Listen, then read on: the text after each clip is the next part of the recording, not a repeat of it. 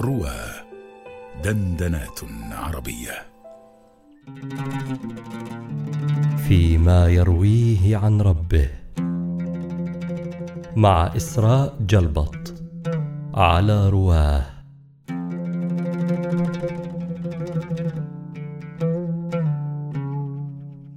عن ابن عباس رضي الله عنهما عن النبي صلى الله عليه وسلم فيما يروي عن ربه عز وجل.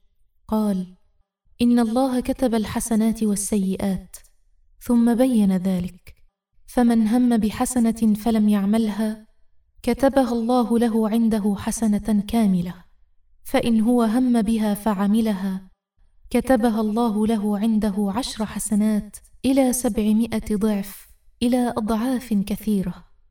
ومن هم بسيئة فلم يعملها كتبها الله له عنده حسنة كاملة. فإن هو هم بها فعملها كتبها الله له سيئة واحدة ومحاها الله ولا يهلك على الله إلا هالك.